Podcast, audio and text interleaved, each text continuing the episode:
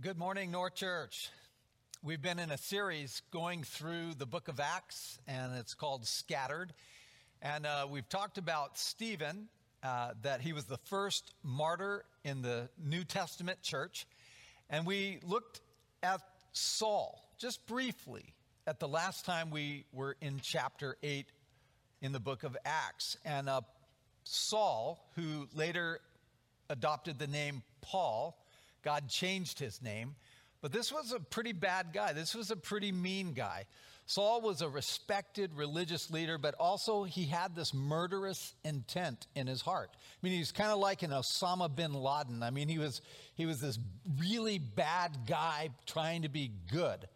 He was a keeper of the law. It was all about the law and the rules. And anybody who didn't see God in the way that he saw it, they needed to die or go to prison and he applauded when Stephen was put to death. And so, this is the guy we're going to look at today, and we're going to look at his story of how God intervened in his life and changed him from the inside out. So, if you have a Bible, open it with me or uh, open up your, your, uh, your Bible online. Here's the story of Paul, or starts with his name was Saul, in Acts 9, starting in verse 1. Meanwhile, Saul was still breathing out murderous threats against the Lord's disciples.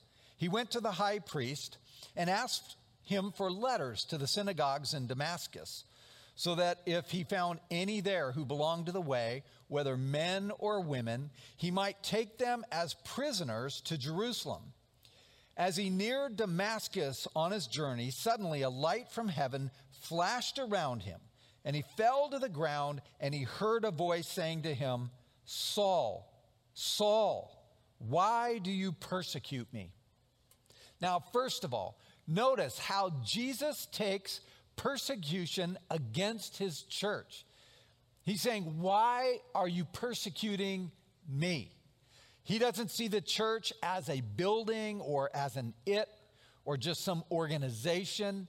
He identifies with his church and he unites to his church and says, Saul, you are persecuting me. Now, here's what I want you to see that there is no separation between love for Jesus and commitment to his church. Jesus calls the church, his church, his bride. You can't love Jesus and hate his bride any more than you could tell me, Mike, hey, I love you. I want you to come over for dinner and hang out, but just leave your low end wife at home. You would offend me if you said that. You see, I say it because people I hear all the time say, I love God, but I hate his church. That just doesn't fly with Jesus. You're called to be a part of this imperfect family called the church. Hiding in the shadows, choosing not to ever get involved, just kind of sitting on your armchair, calling in plays from the sidelines, criticizing everybody that just doesn't cut it with God, and it will never grow your faith. There's no perfect church. And if there was, the minute you walked in, it would become imperfect. Now, watch how Paul, this proud, self righteous, religious zealot, comes to this place of humility. Saul the mighty, now kneeling before God. Saul the one who thought he saw so clearly, now being led by his hand because he was blind. Saul, the one who seized others, now seized himself by the Lord Jesus. Verse 7 tells us this The men traveling with Saul stood there speechless. They heard the sound but did not see anyone. Saul got up from the ground, but when he opened his eyes, he could see nothing. So they led him by the hand into Damascus. For three days he was blind and did not eat or drink anything. Isn't this amazing that some people, they actually need to lose their vision? They need to experience the hardships of this life before they become open to Christ. Some people, uh, and many of us are this way, it takes this low place where our relationships fall apart, where we, ex- we experience some unexpected failure or some fear of our future creates this openness to God. C.S. Lewis put it this way He said, Pain insists upon being attended. God whispers to us in our pleasures, speaks to us in our conscience, but shouts in our pain. It is his megaphone to rouse a deaf world. Saul got knocked off his high horse of pride and self righteousness, thinking he had it all together, and now he is at this place of humility. Saul, he was a highly educated man. I mean, he, he was trilingual at least Hebrew, Aramaic, and Greek. He was a Jew trained in one of the elite schools of his day under the mentorship of Gamaliel. Saul was also a Roman citizen, which was hard to obtain. You had to have government connections and came from a, a family that had good money. Saul was zealous to stamp out Christianity. And he would soon have his name changed to Paul, which means small. Saul was a strong Jewish name the name of the first mighty king of Israel. Saul the Great became Paul the Small. But there was someone else in this story that we need to pay attention to that God was going to use to complete the conversion of Saul. And this guy is just an ordinary Christian, a guy the scripture gives very little information about, except that he was a devout believer. And his name was Ananias, a common Christian name a common, I mean, a common Jewish name. And God gave Ananias this vision. In verse 10, it says, In Damascus there was a disciple named Ananias. The Lord called to him in a vision Ananias. Yes, Lord, he answered. What's the mission here at North Church? Saying yes to God. So, this guy, Ananias, he is an inspiration to us saying yes to God in a difficult, difficult area. Now, saying yes to God isn't just a one time yes, it's also a life posture. It's the way that our attitude is, it's the, the direction of your feet, it's the inclination of your heart, it's the words of your lips saying yes to God in everything that He asks you to do. Yes to sharing your faith is what this particular yes was. In verse 11, the Lord told him, Go to the house of Judas on Straight Street and ask for a man from Tarsus named Saul, for he is praying. Now, I'm sure that Ananias is like, I, I don't think I heard that correctly. Saul, Saul, you're talking about Saul, the most dangerous person in the county? The guy that right now has papers in his hands to go arrest Christians, the guy that put Stephen to death. You want me to go and tell that guy about Jesus and invite him over to my house for s'mores? Okay, sure. Verse 12 says, In a vision, he has seen a man named Ananias come and place his hands on him to restore his sight. Lord, Ananias answered, I've heard many reports about this man and all the harm he has done to your saints in Jerusalem. And he has come here with authority from the chief priest to arrest all who call on your name. But the Lord said to Ananias, Go. This man is my chosen instrument to carry my name before the Gentiles and their kings and before the people of Israel. I will show him how much he must suffer for my name. Then Ananias went to the house and entered it. Placing his hands on Saul, he said, Brother Saul, the Lord Jesus, who appeared to you on the road as you were coming here, has sent me so that you may see again and be filled with the Holy Spirit. Immediately, something like scales fell from Saul's eyes, and he could see again, and he got up and he was baptized. What a powerful story. Now, I want to I want to look at Three things that we can take away from this story. Three things about God that we can apply to our own life. First one is this God has been pursuing you. God is looking for you, even though you're not looking for Him. Or maybe at the time that you found Him, you thought, I found God, but God found you. He is the hunter, He is the rescuer, He is the initiator. God wants a relationship with you. And this is amazing to me that the God of the universe, this holy God, this powerful God, would invite me, invite you into a relationship with Him. Isn't that amazing? I mean, He's looking for you because He loves you and He calls you into a relationship with Him. He's not trying to pay you back, He's trying to bring you back. It's not retribution, it's restoration. Now, God is hunting for us because we're lost. It's the universal human problem. We've all managed to wander away from home. We've all managed to, to run from our Father and find ourselves lost. Isaiah chapter 53, verse 6 says this We all, like sheep, have gone astray. Each of us have turned to his own way, and the Lord has laid on him the iniquity of us all. We, like sheep, have all gone astray. Each of us, we've turned to our own ways. Instead of going God's way, we went our way. And we've taken wrong turns in this life and we end up lost. But the good news is that God is a pursuing God. God doesn't leave us in that place, but He comes and finds us. Luke chapter 15 is this great chapter in, the, in that gospel that talks about three different things that were lost that the owner searched out and found. There was a lost coin, a lost sheep, and a lost son. Read it. And what you find is that to the owner, what was lost was valuable, was important, was worth searching for, and you are worth searching for to God. God is pursuing you today. Second thing we can see from this story is that you've been blind. Paul's blindness is given as a picture of people separated from Christ. And there are two different forms of blindness. There's a, an irreligious blindness, and I'm pretty familiar with that one. You know, that's the one where you, you think to yourself, I don't need God. You know, I'm the master of my own destiny.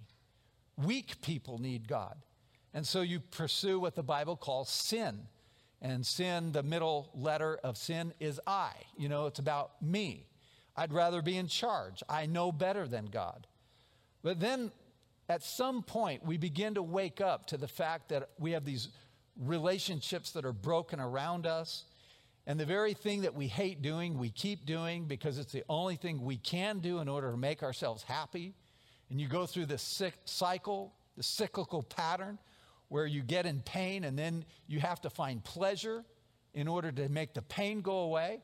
And then that very thing that you do, you hate, and then you do it again in order to make the pain go away. It's irreligious blindness. The second kind of blindness is religious blindness. You think you can be good enough to earn God's approval. That if you just try hard enough, keep enough of the rules, do the right thing, that God will eventually accept you. If you try to change your heart through being a good person, you become like Saul, self righteous, and it doesn't work. Good works that are done from a spiritually dead heart, it leads to a place of dryness, of weariness, and constant comparison. Always wondering, have I done enough? Is enough stacked up? Am I better than the person to my right or to my left? Comparison leads to utter exhaustion. In contrast to this is the gospel, a gift of grace. Jesus Christ dying in your place, paying the penalty for your sin, for my sin, clothing us in his righteousness, giving us his resurrection power of new life for a new heart. When Paul experienced that, his life changed. He changed from the inside out. He changed so radically, it took people, some people, years to actually believe it because they were so afraid of him. Instead of a sense of entitlement and pride, that thing that says, well, of course God accepts me because I'm better than other people, Paul is filled with this wonder, saying, I can't believe that God would save someone like me. You see, the ultimate test of our spirituality is our amazement at the grace of God.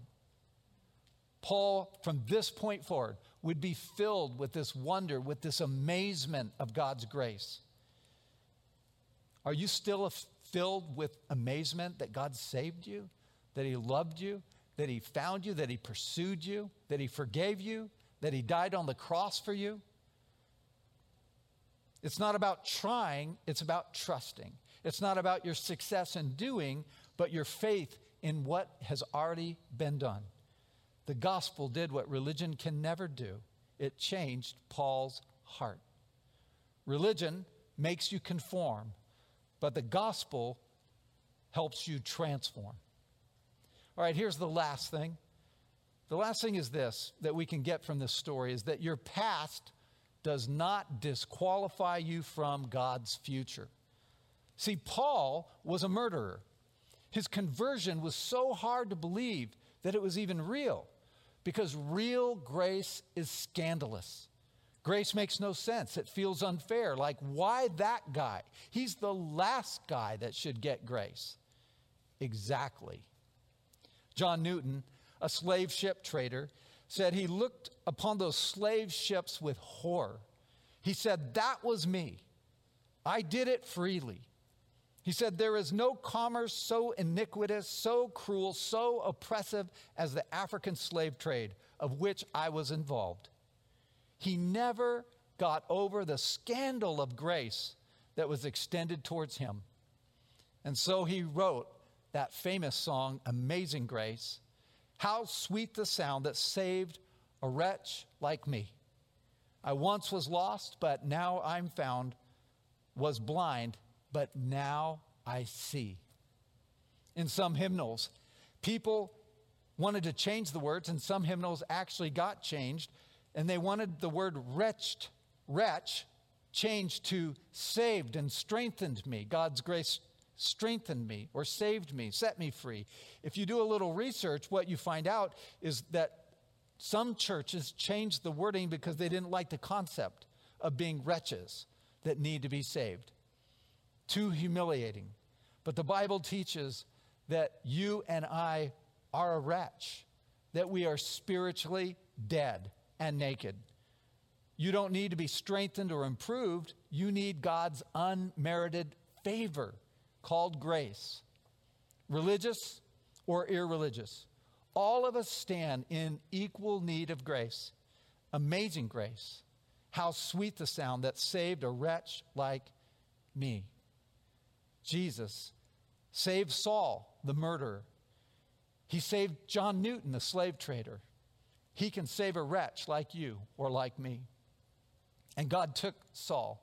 He took this guy with this checkered past, with this evil past, who was an enemy of the church, who had the blood of the saints on his hands. And he changed his name to Paul and he put him before kings with the salvation of the world on his lips. Never forget God's grace has the power to redeem and transform and bring you into a future you could never have made for yourself. You don't grow as a Christian by moving on from the gospel, but by constantly growing deeper into the gospel. Do you see how God has been pursuing you? How you were blind, how you were wretched in your sin and it's grace that has saved you. It's scandalous. It's amazing. And whether you come from an irreligious background or whether you come from a very religious background, all of us stand in equal need of God's grace. And it's the wonder of that grace that saves us. Ephesians 2, verse 8 says, For it is by grace you have been saved through faith this is not from yourselves, it is the gift of God's. It's the gift of God, not by works, so that no one can boast. It's as we embrace that truth. It's not in my goodness. It's not in me trying to be righteous. It's not in me doing all the right things to try and please God or be acceptable. It's about receiving forgiveness for my sin, accepting how I come to God, I offer nothing. God gives me everything. He's the pursuer, and it's His grace that sets us free.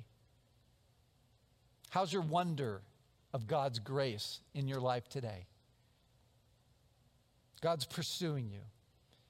And all we, all we can do is just say yes to that pursuit, yes to God, yes to the next thing that He wants us to do. What's that next thing for you?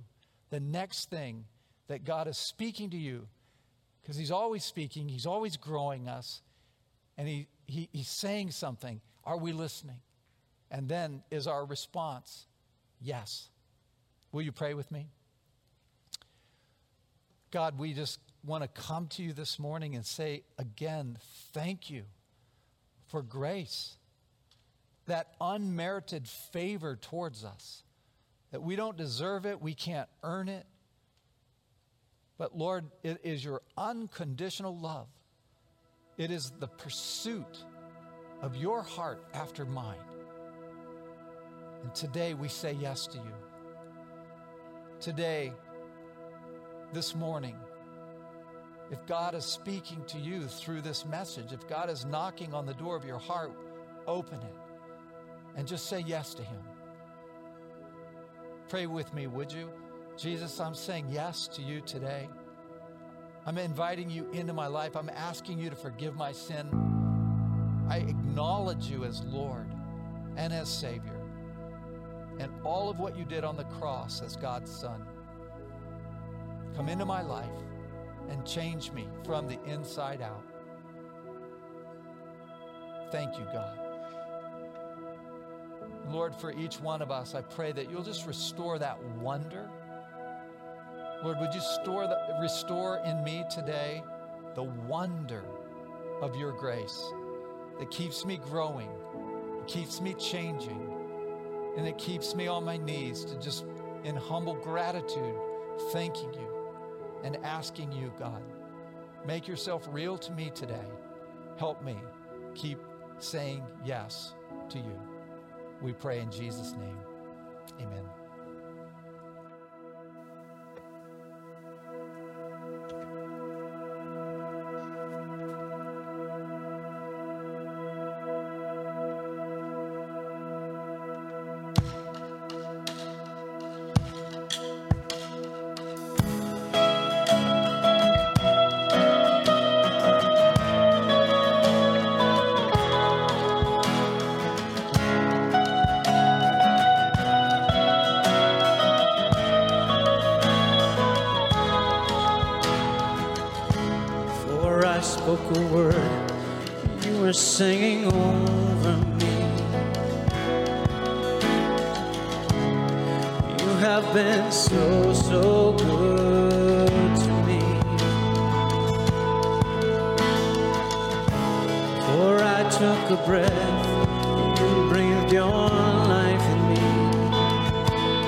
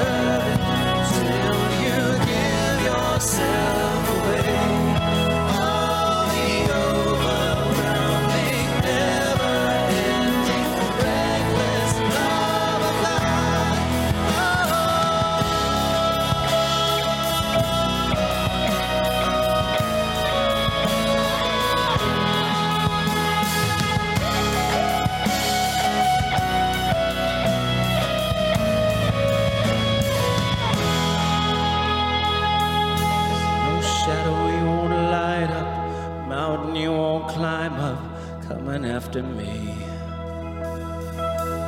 There's no volume.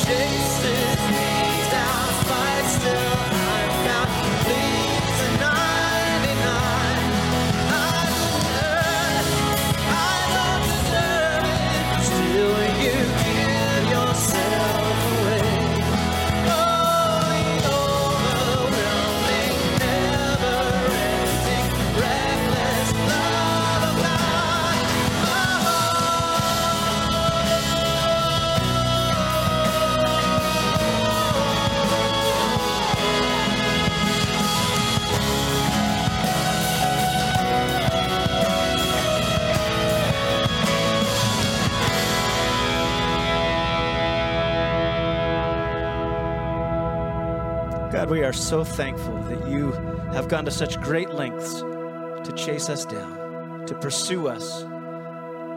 Even when our hearts are turned far from you, Lord, you are so good. We thank you so much for your word. We thank you for today.